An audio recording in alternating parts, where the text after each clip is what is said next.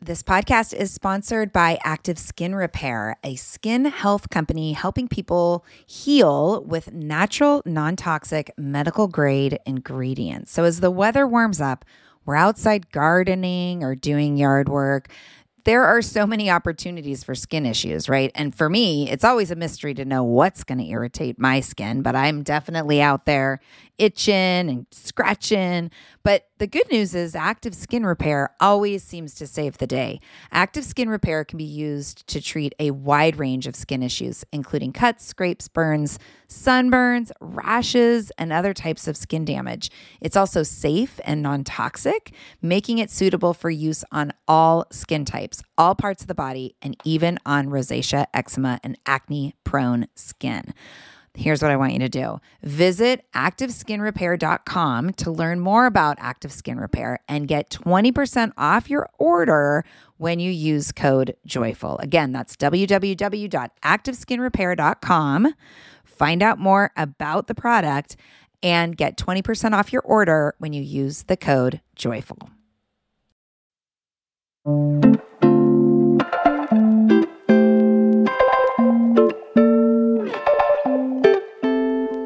Hey, everybody, welcome to the first official episode of Becoming Sproutable, a limited podcast series that takes you through the biggest tools and concepts of parenting with positive discipline. I'm Casey O'Rourke, positive discipline lead trainer, parent coach, adolescent lead at besproutable.com, host of the Joy Joyful Courage podcast, and mom of two teenagers. And for this series, again, so excited to be joined by my friend and co host Julietta Skoog, also a positive discipline trainer, parent coach, early years lead at besproutable.com, and mama to three children, a little, a middle, and a tween. Hi, Jules. Welcome back. Oh my gosh, here we are. Hi, Kate.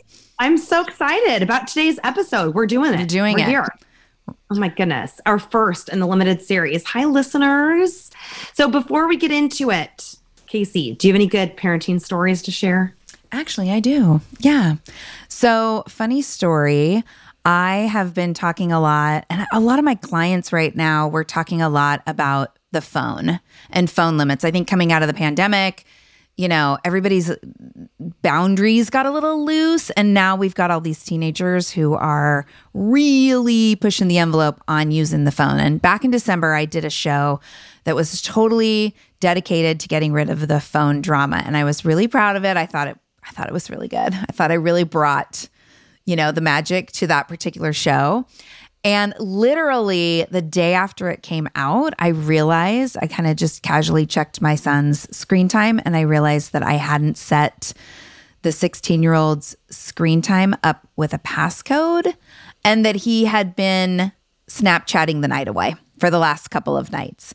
And yeah, all on me, you know. And and a mo- for a second I was like, why wouldn't he be like, Mom, you forgot to set the code? For a second, I sat inside of that and like Said- sat inside of his no character. Right, right, right, right, right. I was like, what kind of character flaw is this? Right. And then I remembered, oh, yeah, exactly. No teenager's going to be like, oh, you forgot to do this thing. And so I let it go.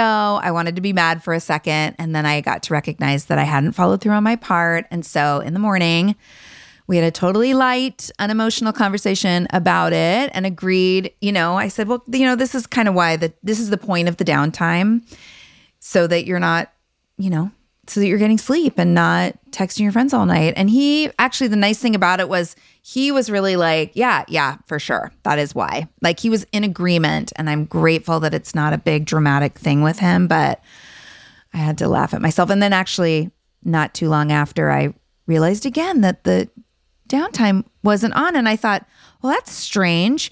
What have I done wrong? And I decided, you know what? I'm going to change the passcode because there is a possibility that my kiddo knows the passcode and is just pushing the envelope a little bit. So I changed up the passcode. We'll see what happens.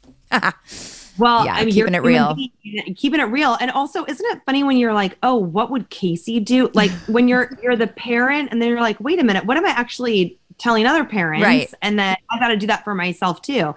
But I think the light and unemotional conversation too is what allows Mhm. you both to stay focused on your goal, which you both have that same goal of him, you know, having a strong brain and like doing the things that he wants to do in his life and be healthy because you've laid that foundation. So when there are these little blips, you can always go back to yeah, that. for sure. What about you? What about you? I want to hear a good story from you, a good Leona Uh, story. yeah. Well, on the other on the other end, since we have no phones in our house besides John and I's, but we I had a funny talking about like oh listening to yourself um, last week. My four year old came home and said first she led with where did you um, and Papa get married? I thought it was the strangest thing, and I said oh in, in Monterey. And she was like oh yeah yeah right okay okay. Um, and then she said I got to tell my friend at school because that's so that we know that's where we're going to get married. And I said, okay, well, what? and she said, oh yeah, we're going to get married. So, um, so then I had to remind that, well, in preschool, we just get to be friends with everyone. You don't have to decide that till much later in life, if you even want to at all. And then it evolved to, I've been kissing this friend. In which case, John immediately said, "What? You're kiss you're kissing your friends? Uh-uh, no, you can't do that." And then she switched her story, which I find fascinating. How early kids learn to lie, shift. They're so socially savvy. Just even in that moment, he wasn't angry, but even in that moment of realizing this is not a socially acceptable uh, behavior, I'm going to cover it up. And so she immediately said, "Oh, actually, no, we didn't." And so then later in the bathtub, I said, said, Hey, Leona, you can, it's okay if you did let me know. And you, just me saying that, she was like, Okay, we did three times. Three Meanwhile, times. Meanwhile, remember these, these kids are in masks. So she had to like pull it down to do the kissing. So then, um, so I, and I, turns out her version is that this other friend is asking, which I said, This is great for consent. I said, good that you always want to be asked first we talked about bodies and private bodies and um and then i had to watch one of our old one of our videos one of our Sproutable vid- videos to make sure that i was checking the boxes on what to do in this scenario. And amy lang our good friend at birds and bees and kids did a great interview with us around like what do we do when we find our kids playing doctor? So i thought that was similar story. And so i went back to her and and ticked off those things of saying, you know, no shame, like really saying it can be fun, making sure it's it is as part of a play. They're playing together. They know each other. They're the same age. Those are some of the red flags you want to have Mhm. when your kids come home and say, "I've been kissing another person." So in the end, I just leaned back into the into the rules and the why around. We always keep our mask on. It's okay to ask for a hug, but we're not kissing to keep germs safe, and we're just friends. We don't have boyfriends in preschool. So that was the latest. Oh I think we man. Talk about like I can't wait to see this one as an adolescent because watch out. Yep. Yep. Yep. Yep. Hey, friends. As a podcast listener myself, I always get so excited to share when I find a new show that I think is super useful. So, today I want to tell you about Understood Explains. This is a podcast that tackles one important topic per season. And this season is all about navigating individualized education plans and is hosted by teacher and special education expert Juliana Urtubey. Getting the support our kids need in school can feel tricky, and we aren't always sure what it is that they need. When I listened to the episode titled, Does My Child Need an IEP? it offered up so much useful information that I could really see supporting parents who are in this consideration. The host is so knowledgeable and really breaks down the content in a way that helps listener go from completely overwhelmed to actually starting to feel empowered. Other episodes in the series highlight the difference between IEPs and 504 plans, as well as a whole episode that busts common myths about special education. To listen to Understood Explains, search for Understood Explains wherever you listen to podcasts. That's Understood Explains. So check it out. You won't be sorry. Warmer, sunnier days are calling. Thank God. Spring into summer is my favorite time of year. After turning 50 last September, I've been really working on my physical health and well being and can honestly say that I am feeling better in my body than I have felt in a very long time. Yes, credit goes to movement and working out, but even more credit goes to how I'm feeding my body. That's why I love Factor. I fuel up with Factor's no prep, no mess meals 35 different meal choices and more than 60 add ons to choose from every week, I always have a new flavor to explore. It's amazing. You can crush your wellness goals this May, keep time in the kitchen to a minimum, and enjoy effortless support for the lifestyle you want to be living with dietitian approved meals and ingredients you can trust from Factor. Head over to factormeals.com slash joyful50 and use the code joyful50 to get 50% off your first first box plus 20% off your next month. That's code joyful50 at factormeals.com slash joyful50. Again, that's 50% off your first box plus 20% off your next month while your subscription is active. Yes, yes, yes. Join me. Join me in the health revolution and feel really good this summer.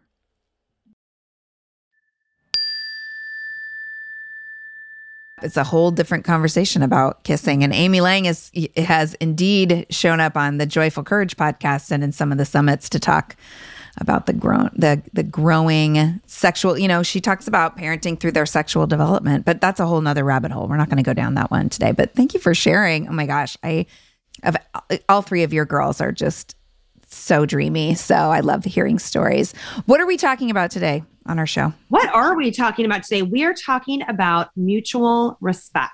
Mm. So I love I think this is I'm so happy this is our first episode because to me all roads lead back to mutual respect mm-hmm. in relationships, you know. And um doesn't matter if it's teens or toddlers and even just thinking about our parenting relationships with our parenting partners whether they're they live with us or not it's really like powerful yeah. you know this whole concept shift right of mutual respect. And even that i think people get fuzzy on like what does mutual respect even mean? And so what do you when parents say that or when you're describing that to parents what do you how do you describe it? Well, typically for me, it shows up with a comment around my teenager, my adolescent isn't res- being respectful. I'm not, they're not respecting me right? And that's kind of where, when I talk about mutual respect, I love it because it no longer is dependent necessarily on the other person. When I think about mutual respect, it's I'm going to treat the person in front of me with dignity and respect. I'm also going to treat myself with dignity and respect and the situation and, and anyone else involved. So, you know, it becomes a conversation around around personal boundaries, around how, you know, what we're willing to stand inside of. And also, you know, how we are articulating our needs, our boundaries, our experience to the person in front of us. Because if we're shouting and yelling and demanding, well, that's not treating the other person with dignity and respect. So it's a shift. When I talk about it, I talk about the shift from, well, you respect me and I'll respect you. And now it's mutual respect. It's a, it just kind of is turned on its head. What about you? Yeah, I think the misunderstanding I hear a lot from parents is that mutual respect means I'm just going to give you everything, like that permissive piece. And so then I have to get, it has to let go of what of my needs as well like in order to be respectful you know of the child it means be permissive is how it shows up. Oh, isn't that so interesting? The two different ends, right? That being respectful as a parent means being means giving them what they want and not being uncomfortable. And I think the way that you were describing almost that, like I give you respect, you give me, is how we describe power too. Mm. And in the early years, these power struggles of no i've got the power. Okay now i'm now you can do be at you know do whatever you want. Those extremes of versus that shared power as our friend Erin says the distributive power. And that is the mutual respect. How can we be open up those floodgates open up that relationship to say i respect myself and the needs of the situation mm. and i respect you. And i also think like in the early years, I mean, we're just in survival mode as parents. And so so the concept of having respect for ourselves can also bleed into self-care and time and actually thinking for ourselves, which is hard to do when you're just again in that survival mode and just trying to get them to bed or get them fed or get them in the car seat or you know these little things. It's hard to say who am i? We lose a little bit of identity not always but it, there is a shift in identity development just coming into parenthood just becoming a parent and so also growing into who am i what do i stand for what do i need right now yeah is a whole other level of of cognition. It's so interesting when I think back to early years, especially my first baby. And, you know, she was in the sling all day long, nursed on demand, co slept, nursed to sleep. And in being inside of that, I remember like, oh, I don't I don't have a needy child. I just I'm okay with this, you know, and going to the pediatrician and being like, you know, it would be it'd be nice if if she'd take a pacifier, you know, and the pediatrician being like, well, she has one. And looking back, when I look back, like one, I'm grateful that I, you know, it it wasn't, it didn't feel hard. Like I was just kind of like, okay, I can do this. I I don't, I I'm able to to meet her needs, the perceived needs this way. But looking back, yeah, I I also didn't really feel like there. I didn't know what else to do. I didn't know how to be with laying her down and being okay with some fussy and some cry and like I can just pick her up. I'm you know and so as I'm listening to you talk about mutual respect and, and even in the earliest days, the earliest months, you know, trusting that um, there's this also this level of trusting that our kids are going to be okay in their discomfort. Like when I take care of me, when I respect me, they're going to be okay. Absolutely. Yeah, I think to me, the idea of what do I need, you know, how am I okay with this? What do I need in this moment? What are the needs of the situation as well? That then it really defines that concept of firmness. Mm-hmm. And I think what can happen is as parents, when you said like you don't know what else to do, because we are so afraid sometimes of being our parents and not wanting to parent in a way perhaps that was either more authoritarian or like so harsh and so then we go the opposite direction and we and we end up in this purgatory yeah. a little bit so yeah i think i mean and for me the mutual respect of um of also thinking about like the modeling moment mm-hmm. you know that we have of if I'm standing up for myself and the needs of the situation, then I am showing them how to stand up for themselves and the needs of the situation. Yeah, I think that's well. I think that's really big with parents of teenagers actually when we talk about mutual respect during adolescence because I have people in my life who I'm in relationship with who are raising teens and you know they share with me some of the some of the treatment that they're getting from their teenagers. And you know when it, you know it's always nice to be the outside observer right? You've got all the answers as the outside observer. Uh, but noticing too and really inviting people to be in the question so how are you respecting yourselves? Because i think the way that we respect ourselves our willingness to stand and take verbal abuse our willingness to you know just like what are we modeling about what's okay, how to treat us. Like that's there's something there as well around, you know, the respect we're on some level. I mean, there's lots of layers, but I think the respect that we the behavior we're receiving, especially from our adolescents, you know, in a lot of ways is related to how we're treating ourselves, how they treat us. There's some dots to connect there right mm-hmm. inside of that and and you said firmness so i love you know remembering the last episode we talked about the criteria for positive discipline and there's that first bit right it's kind and firm at the same time and that's when we think about mutual respect kindness shows up in how we are treating the person in front of us and firmness shows up in how we're treating ourselves yeah and i love the idea that respect you can't make anybody respect you. Yeah. It's a feeling. Yep. It's a feeling. So, you know, when we want to have mutual respect, you can't make somebody be mutually respectful. I mean, by default, you, it really is in this way that we show up. It is in the connection and that sense of this is what I, these are my boundaries, these are my limits. And to be able to model that for your kids of, and I would say, I mean, you talk about verbal abuse as teenagers. I mean, I hear this a lot with parents with, toddlers and preschoolers who are hitting them mm-hmm. and I mean physical abuse, pulling their hair, slapping them in the face, and they're just taking it. Yeah, you know, because they don't. And do you think because they don't know what to do? It's because they don't know what to do right? It's because it's because they don't know what to do and because it's so intense in that moment mm-hmm. and surprising. They're also in their fight or flight response. They are also in that part of their brain that just freezes and can't be grounded and solid and you know remember to like what the rules are which is we're not what the rules are but can't remember you know what do i do in this moment which is why i am so passionate about taking time for training, role playing, and then practice, practice, practice, practice, mm-hmm.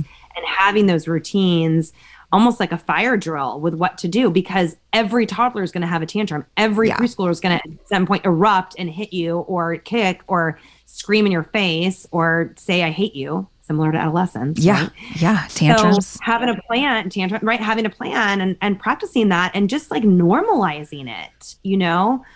so that we know what to do. And I think the mutual respect for that is saying ahead of time, these are beha- behaviors that are happening and here's what I'm going to do when it happens. I mean, that's one of my favorite positive discipline tools is decide what you will do. Yeah. Yeah, that's a great I love that tool. And I love that it's connect like again coming back to something I said at the at the start, thinking about mutual respect as how I treat the person as well as how I treat myself in the situation. I love letting go of the dependency on the other person. I just there's something about that that feels so it feels so freeing. Especially mm-hmm. coupled with like you just said, what's developmentally appropriate? Uh tantrums are developmentally appropriate, angst in the adolescent years, high emotions in the adolescent years. This is brain science. This is not character flaws right? Mm-hmm. And coming back, it feels like every problem is really a self regulation problem.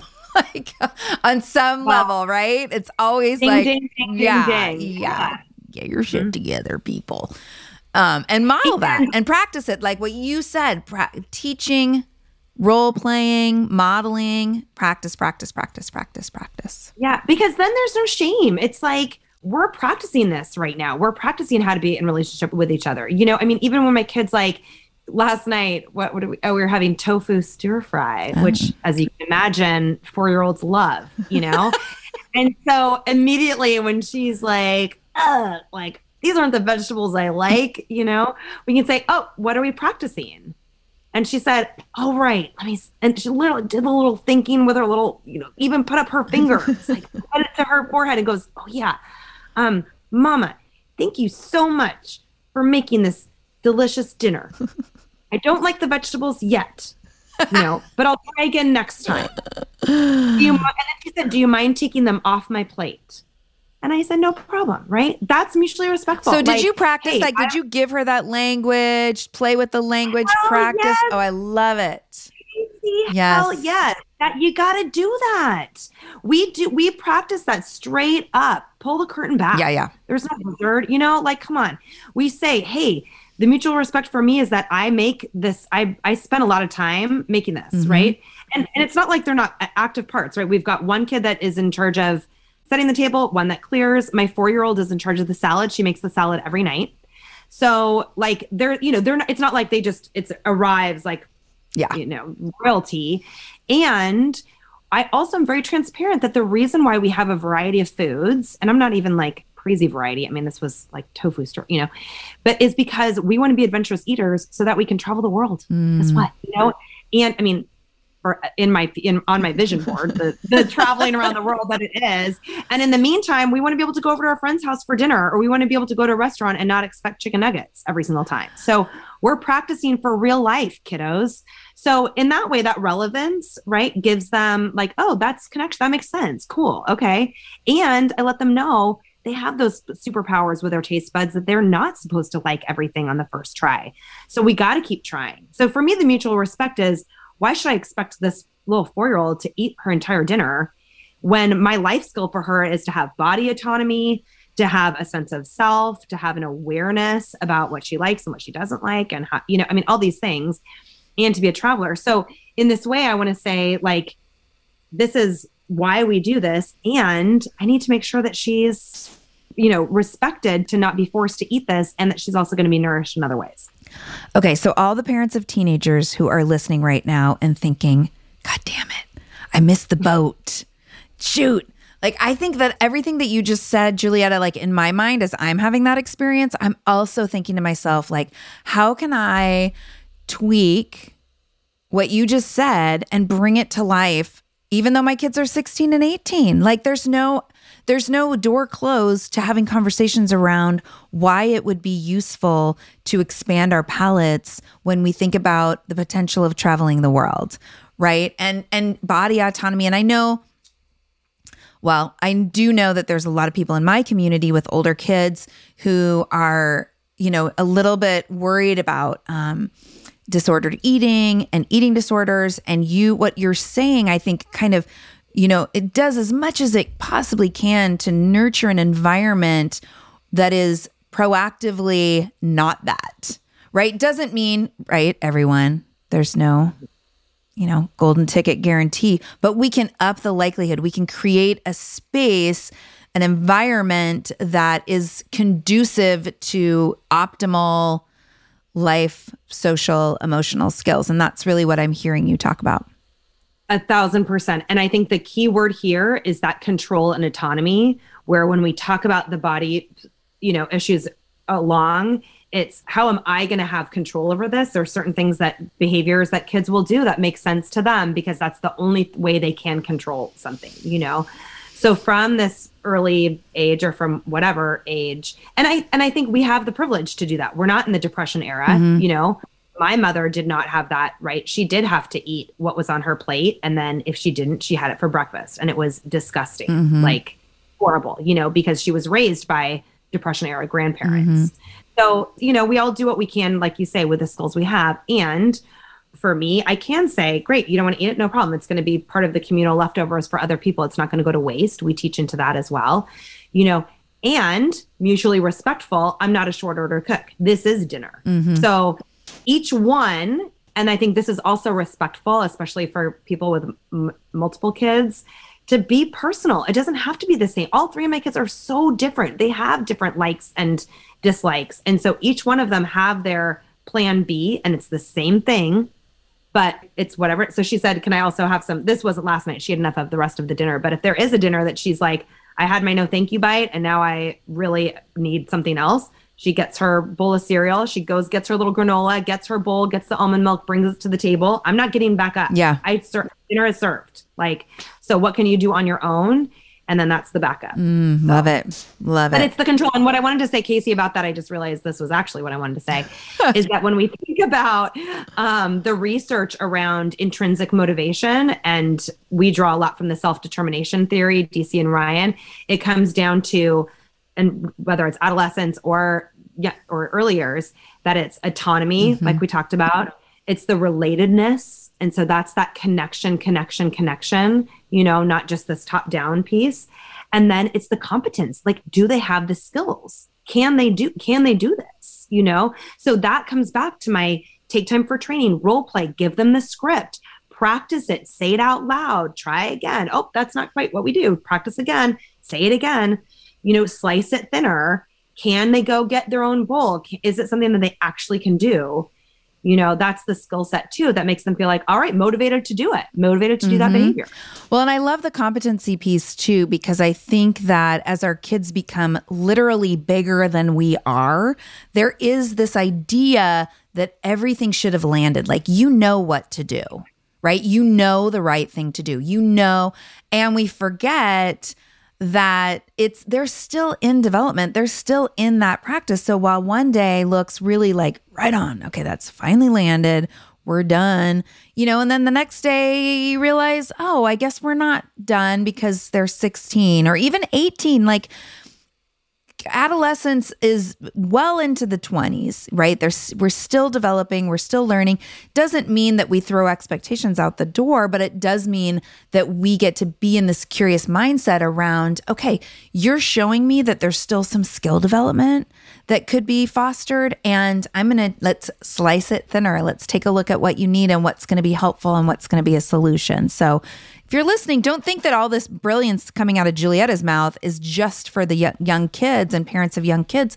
It absolutely translates to adolescent parenting.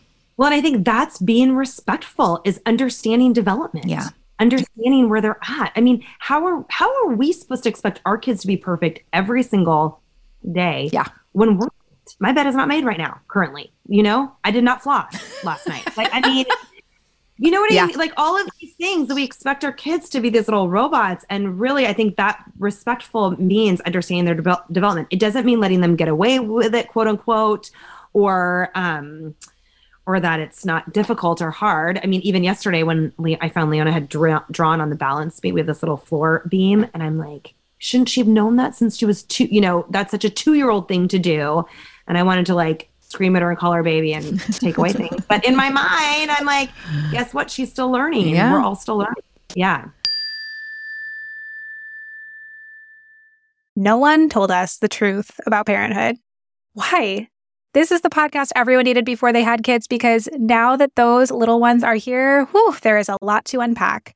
I'm Rachel Shepardota, and I am your host for the podcast No One Told Us, where we tell the truth about parenting and let you in on all the stuff you really should have known about before having kids. I am the founder of Hey Sleepy Baby, but this podcast is so much more than sleep. We'll be diving into all the topics that you really care about and need to know while you do your best job raising those adorable, tiny humans. Our goal is to just make you feel less alone and less overwhelmed. There are so many things that no one tells us before becoming a parent, and I think that we should really pull back the curtain on becoming a first time or second time mom or dad to share the good, the bad, and the ugly. We'll have a little education, a little fun, and a whole lot of heart that goes into each and every episode. So join me and our amazing guests each week to hear us talk about what no one told us. Hey there, I'm Debbie Reber, the founder of Tilt Parenting and the author of the book Differently Wired. The mission of Tilt is to change the way neurodivergence, whether that's having a learning disability, having ADHD, being gifted, autistic, or some combination of all of the above, is perceived and experienced so differently wired kids and the parents like us raising them can truly thrive. On the Tilt Parenting podcast, I get to talk with authors, therapists, educators, and parenting experts who are committed to this mission. I ask the questions my listeners are most curious about when it comes to supporting our kids. And in turn, my guests share strategies for challenges, out of the box ideas for navigating school, best practices for therapies, tips for advocating, and so many thoughtful insights on what it really takes to help our kids grow up feeling seen and respected so they can create awesome lives for themselves. I know that raising a differently wired kid can feel overwhelming and isolating, but I promise you, you are not alone, and it can feel so much better. If you're on this parenting journey, come listen to Tilt Parenting. Together, we can shift this paradigm and show up for our exceptional kids with hope, possibility, and joy. Okay. So, in the moment tools for mutual respect, I heard you say decide what you will do. Oh, right? Yeah, I sure decide did. what you will yeah. do as a tool.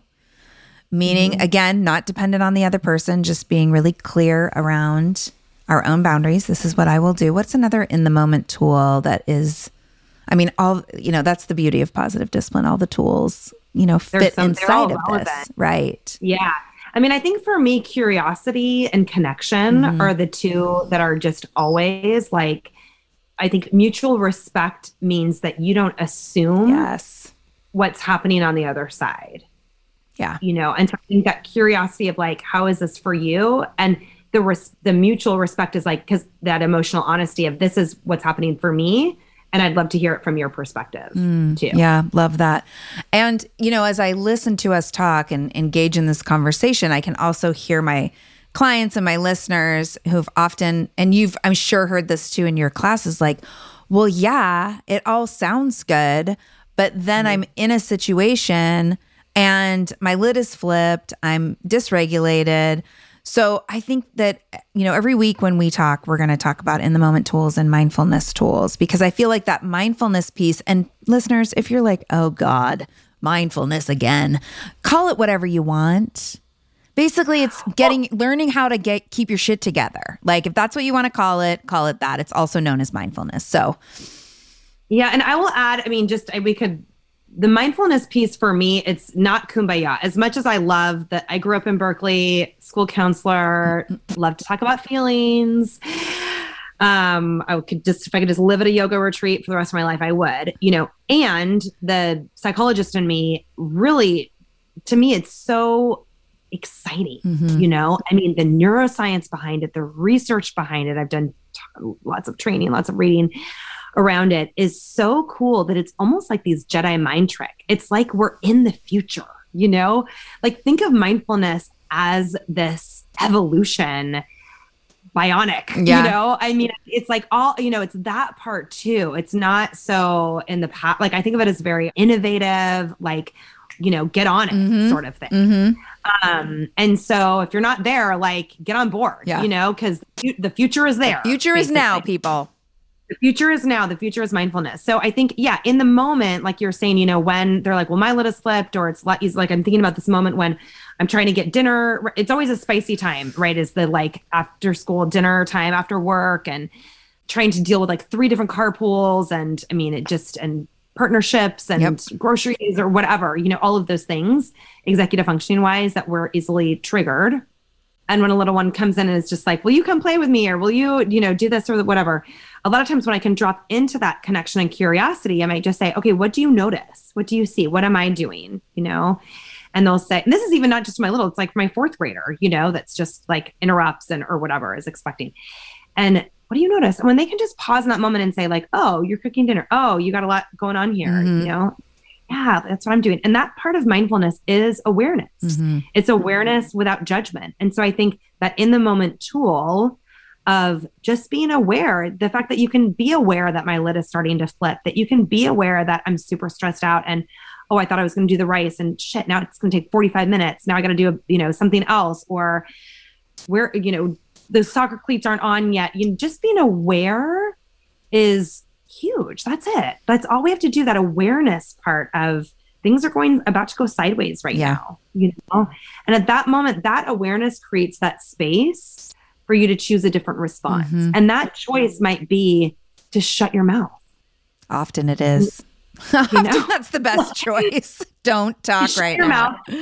Don't talk. Shut your mouth and breathe through your nose Yeah. for a moment. Yeah. and then step back and I, i'm sure it's like this with teens as well but to notice like what does this this is a mantra that i have often that is what does this moment need right now Mm. you know for everyone for me for for the child for the for dinner like or you know whatever like what does the moment re- and that comes back to our real moments our learning moments you know that we say it's sproutable because this is life this is it Yeah. like We're in the it. moment Yeah. we're in it. So what does this moment need? It might need it might need a, a teachable moment for awareness. It might need me to just realize like this is not a big deal right now. Big reaction, small problem. Yeah. You know?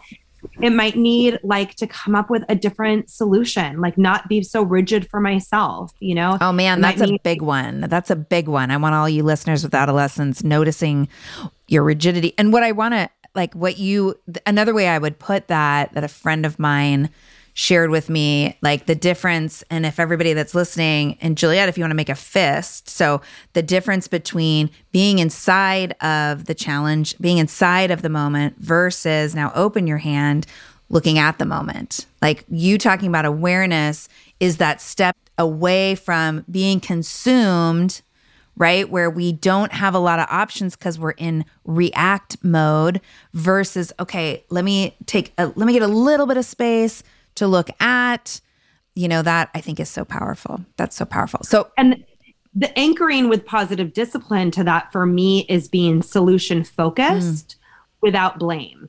So, in that moment when you recognize there is a problem here or there is a tension, you know, the the awareness of to be able to look for a different solution another way is always available to you. Yeah. You know, when you can if you're willing, step back.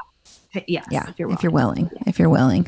So, wrapping up, I have this question that I was thinking we could play with at the end of each of these episodes. I'm excited. This is going to be okay. I'm scared. What? And- Don't be scared.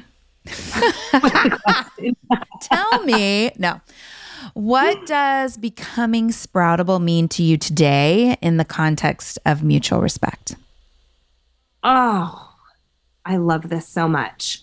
um, to me in this context, I think about capable. So we play with when we created the name Sproutable, it's that that able part too, you know, as we're growing kids of all that they are capable to to do and to be and to learn and to develop. And so I think becoming sproutable within mutual respect is really that trust that our kids are capable. Like they're capable of handling the firmness that we talked about for the needs of the situation and that it it allows them i don't want to say enable because i know when we say enable it means kind of doing them mm-hmm. for them but it, it gives them that ability to also grow and see what it looks like to stand up for yourself.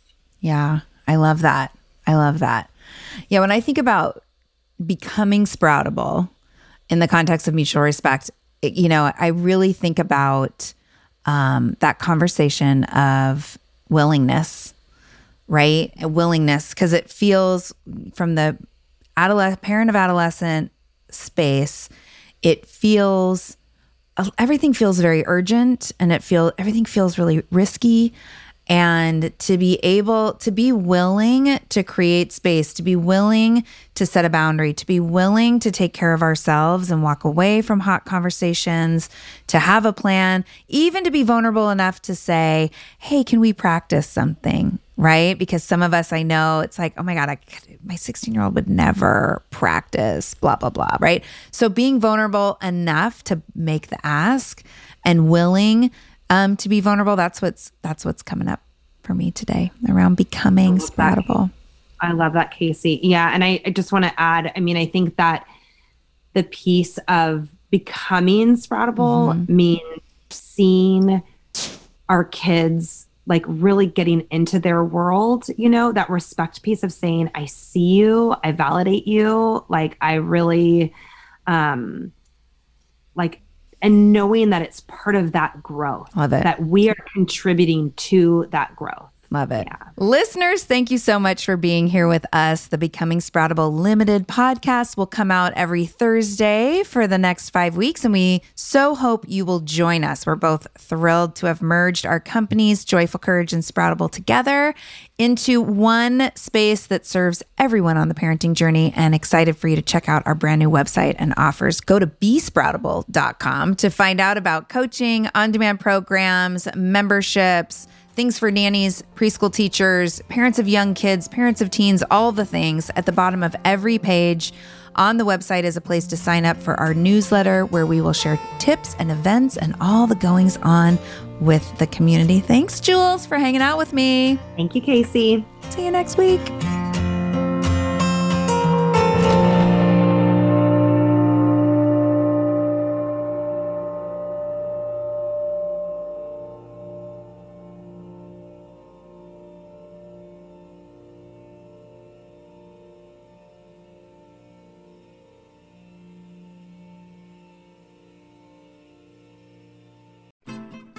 I'm Margaret. And I'm Amy. And together we host the podcast, What Fresh Hell Laughing in the Face of Motherhood. Margaret, I would say you're sort of a where are my keys kind of mom. Correct. Sometimes a where are my kids kind of mom. well, you're Amy more of a we were supposed to leave 35 seconds ago, mom. I mean, touche. In each episode of What Fresh Hell, we come at a topic from our usually completely opposite perspectives. I bring the research. And I bring kind of the gimlet eye. Like, is that research really going to work, people? And almost 10 million downloads later, we're still laughing. We also talk to experts in the parenting field, plus parents with stories we can all learn from. We make each other laugh, we challenge each other's assumptions, and we have what we think is the best parenting community on the internet. Check out What Fresh Hell Laughing in the Face of Motherhood wherever you listen to podcasts.